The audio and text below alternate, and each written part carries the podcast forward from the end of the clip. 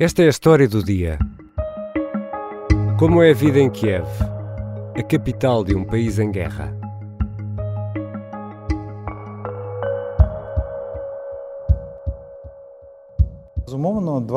We have been at war with Russia for 20 days, and there has been some adjustment in their positions.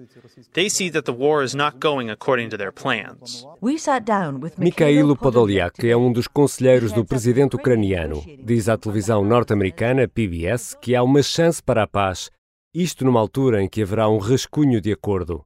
Sergei Lavrov, o ministro dos Negócios Estrangeiros russo, diz que é possível um encontro entre Vladimir Putin e Volodymyr Zelensky, mas apenas para assinar um acordo. Mikhailo Podolyak diz à PBS que esse encontro poderá ocorrer em breve. Yes, the only option to end this war is direct talks between the two presidents, and that is what we are working on with these peace talks. We are working on documents that the presidents will be able to discuss further and sign. So it sounds like you're pretty close. A esperança cresce na frente diplomática, mas no terreno as armas continuam a ser disparadas. Entre a destruição e a morte, há milhões de pessoas mergulhadas na incerteza. Como é a vida nessa incerteza? Como é a vida em Kiev? Hoje vou conversar com um dos enviados especiais do Observador à Ucrânia, Pedro Jorge Castro, sobre a vida numa capital em guerra. Bem-vindo, Pedro Jorge Castro. Olá, Ricardo. Onde é que estás? Olha, tu uh, apanhas-me num mau dia para fazer essa pergunta. Estou aqui no, dentro do hotel, uh, que é o pior sítio em que um jornalista quer estar num sítio, num, num momento deste, em que está a acontecer tanta coisa. Está um confinamento obrigatório uh, de 35 horas e, portanto, apanhas-me exatamente a meio desse, desse confinamento. E, Significa que tenho tempo para falar contigo, mas não estou num sítio interessante. E essa, esse confinamento, esse recolher obrigatório de 35 horas, essas ordens são mesmo cumpridas? Não há ninguém na rua? Do que vejo, sim. Uh, ou seja, do que consigo ver da janela, que não é muito, mas, mas, estou aqui numa zona bastante central, portanto tenho o Ministério dos Negócios Estrangeiros aqui ao pé, tenho uma catedral, não se vê nada, não se vê ninguém. Passa um carro talvez de hora a hora, uh, o que é muito tempo para se sentir o silêncio. Uh, silêncio esse que obviamente é perturbado pelas, pelas sirenes que, que, continuam a soar. Hoje soaram três vezes ao longo do dia, normalmente as sirenes soam mais durante a noite. Pedro, para nós que estamos em Portugal, como é a vida numa capital de um país em guerra? Uh, olha, é uma vida nervosa. Uh, acho que é, se calhar, a palavra que melhor pode descrever uh, a situação e aquilo que tenho encontrado. Os ucranianos tentam passar uma imagem de extrema confiança, aliás, acho que até excessiva, confiança na sua capacidade de derrotar os russos. Uh, uh, essa é a primeira imagem que eles querem passar, mas na verdade aquilo que se sente muito é nervos. Uh, nervos da parte das autoridades militares e da parte dos, dos civis que continuam a tentar viver na cidade. se calhar a primeira coisa que salta à vista são os inúmeros checkpoints, se calhar numa avenida de 2 km, somos capazes de ter passar por quatro checkpoints, portanto tem que, há barreiras de cimento a, a, a tapar a circulação na estrada, há aquelas cruzes de ferro castanhas, sacos de areia com a bandeira ucraniana ali enfiada e há quatro ou cinco militares ou voluntários em cada checkpoint que mandam parar o carro pedem para ver a identificação de todas as pessoas que estão no carro, isto significa passaportes, eh, credenciais, eh, cartão de imprensa, pedem para abrir a mala às vezes eh, para ver o que é que está no, porta-bagagens e depois mandam seguir. E parece que não há aquela comunicação básica de checkpoint para checkpoint em que, tudo se repete passado uns metros para, para tentar encontrar, no fundo tudo isto é para tentar encontrar os infiltrados russos ou os infiltrados do inimigo que possam andar aqui a, a circular circular, que possam andar aqui a fazer sinais em alvos uh, pré-definidos, uh, com cruzes nas casas ou nos jardins ou em edifícios ou, ou nos telhados, uh, para sinalizar possíveis alvos para, para a aviação russa ou para, para, para a artilharia russa. E, e, por exemplo, Pedro, há lojas abertas? Uh, lojas, uh, no sentido mais convencional do termo, muito poucas, ou seja, não há uh, tudo o que é, tudo que pode ser considerado comércio supérfluo não existe. há algumas mercearias abertas, algumas pequenas bancas de, de, de, de fruta, de legumes, de pão. Не, ну я не думаю, что вырос. Ну, немножко овощах вот так. Ага. А так остальные все такое же самое. In like dramatically prices uh, don't change, but uh, a little Há algumas, uh, alguns quiosques de café abertos, mas muito poucos. Na verdade, a maior parte dos estabelecimentos estão, estão fechados, as lojas estão tapadas com as, com, com, com as montras uh, protegidas uh, para, para, para, evitar possíveis bombardeamentos e, portanto, todo esse movimento desapareceu. Aliás, eu sei que um, um administrador de uma, de uma grande empresa de, de, de lojas de eletrónica explicou isso, que é, ele decidiu fechar tudo porque os funcionários têm imensa dificuldade em deslocar-se até, às, até, até às lojas para trabalhar. Os clientes também não se conseguem deslocar uh, com, com, facilidade uh, até aos estabelecimentos para fazer as suas compras e os fornecedores também não. Portanto, toda a economia acaba por ficar bloqueada e reduzida apenas ao estritamente essencial. E, e é possível, por exemplo, comprar pão Uh, sim, é. Olha, uh, no, no, um, anteontem, no primeiro dia que chegámos aqui, em que fomos logo a um dos prédios uh, atingidos por, por, por, por bombas, encontramos, passámos numa padaria que fica mesmo ali ao pé e que estava aberta e que estava a senhora a padeira até nos contou exatamente como é que tinha sido a reação das pessoas que estavam na fila, que, que entraram em pânico quando foi o bombardeamento Я выбежала с киоска, смотрели, все смотрели в ту сторону, где дым шел. Explicou precisamente que continua a trabalhar uh, para, para servir as pessoas. E os miúdos vão à escola? Não tenho, não, não tenho indicação nenhuma de haver escolas abertas. Tenho visto muito poucas crianças na rua. Uh, uh, vi uma, curiosamente, uh, duas horas antes de se, se, iniciar este período, este longo período de recolher obrigatório excepcional.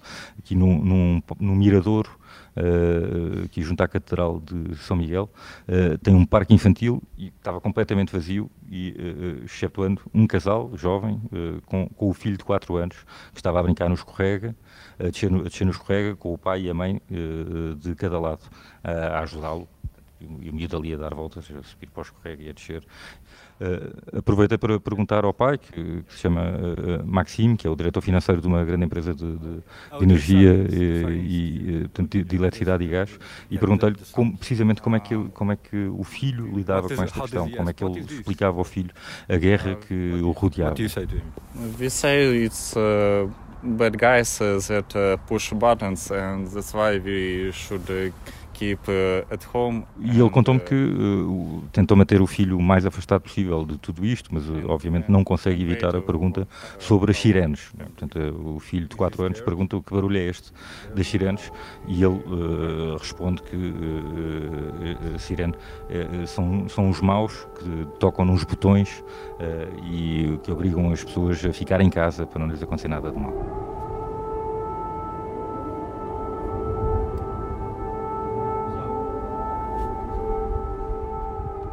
Essa pessoa que encontraste aí nesse parque infantil, uh, o Maxime, disseste que é diretor uh, de uma grande empresa, também já falaste aí num grande retalhista de produtos de eletrónica. As empresas também estão fechadas, ou não? Há muitas empresas que estão fechadas, há muitas empresas que simplesmente não conseguem operar, não conseguem, não, não, não, ou não têm matérias-primas uh, suficientes, ou não conseguem fazer chegar os seus produtos uh, ao, ao, destino final, mas as empresas essenciais continuam a funcionar. Olha, por exemplo, a uh, internet funciona extraordinariamente bem. Continua a haver, em partes significativas do país, e pelo menos em, em Kiev ainda nesta, nesta fase, continua a haver água, continua a haver eletricidade, continua a haver aquecimento, e continua a haver comida, continua a chegar comida, uh, embora não com grande variedade, mas continua a haver os bens alimentares essenciais. O, o Maxime ficou em Kiev precisamente para continuar a trabalhar. We supply electricity and natural gas uh, for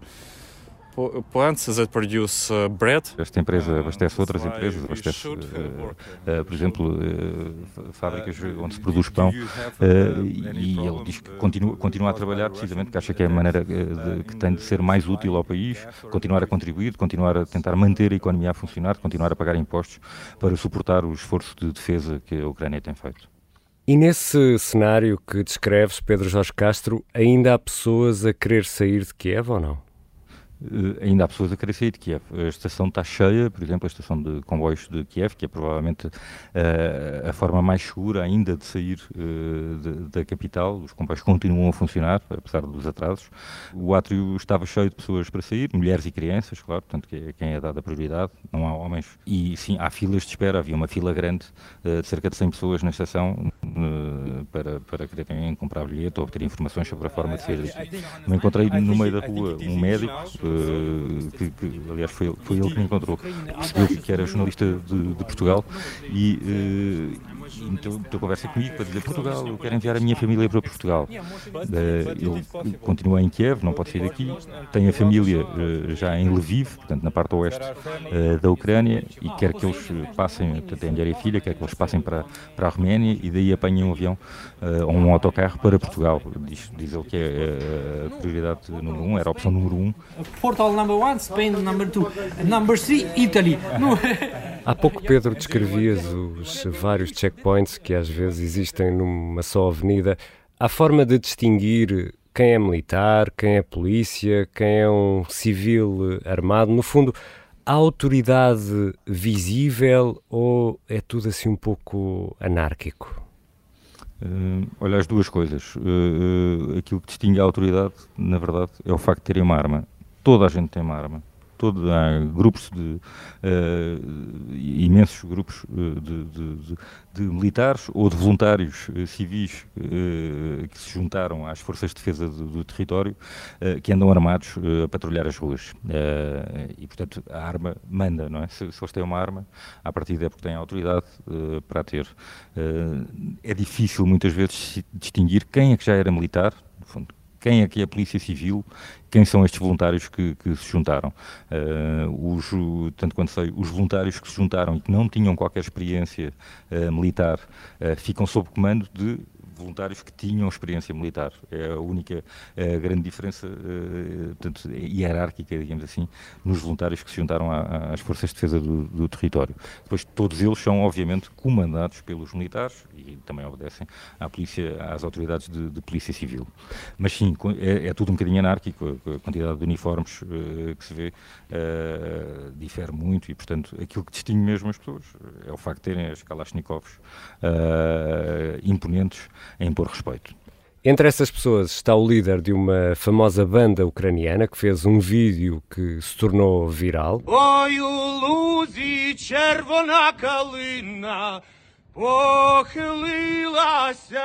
Este cantor é precisamente um desses eh, civis que se juntou à defesa. Pedro, quem são estas pessoas que se juntam à resistência? Uh, sim, há uma grande, uma grande variedade. Uh, os, uh, há muitos antigos combatentes, portanto, veteranos, combateram uh, uh, pela, pela, Ucrânia. Uh, esses, obviamente, falei, falei, ontem com um que me disse que sabia que, esta, que, este momento ia chegar, sabia que ia chegar o momento da guerra com a Rússia, só não sabia quando é que seria. E, e portanto, viveu a vida dele para este momento e juntou-se logo ao, ao, exército para, para, para, para ajudar a defender o seu país. Mas depois há muitas outras pessoas que são uh, civis, que tinham, tinham outras profissões, uh, desde uh, guionistas até bom, realizadores, empresários, e sim, há este cantor, este vocalista dos Boombox, que era uma banda rock ucraniana, que estava em digressão, ele tinha acabado de dar um concerto na noite em que, em, em, que, em que começou a guerra da Rússia, soube, quando, soube, soube deste ataque pelo seu guitarrista quando vinha na carrinha de regresso uh, a Kiev e decidiu logo instantaneamente, primeiro pôr a família a salvo e depois como é que eu vou fazer para me juntar para defender o meu país. Estive com ele a conversar, uh, ia-me ia contar toda a história, mas uh, apenas deu para, para, para, falarmos durante cerca de 6, 7 minutos. Uh, foi, a conversa foi abruptamente interrompida, porque se agradaram qualquer coisa ao ouvido. Yeah, I have to go. To a mission? Yeah. Okay. You cannot tell me what it is. No, it's a normal mission. Os 6, 7 minutos de conversa que tivemos uh, durante todo esse tempo, ele esteve a limpar armas uh, em cima da mesa, a, a montar e desmontar armas enquanto falava comigo. Pedro, temos notícia de combates, de ataques nos arredores da cidade e alguns uh, bem perto do, do centro de Kiev.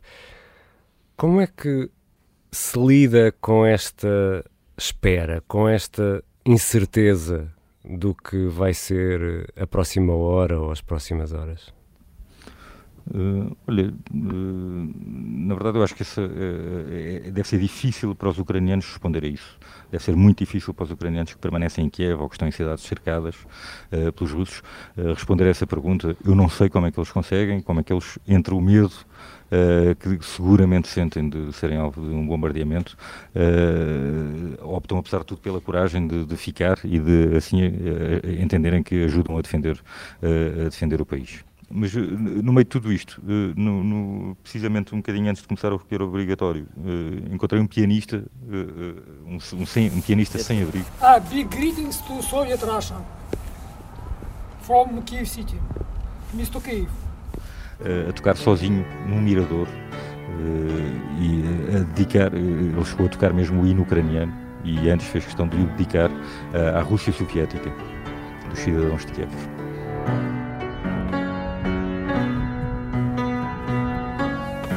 Obrigado, Pedro Jorge Castro. Obrigado.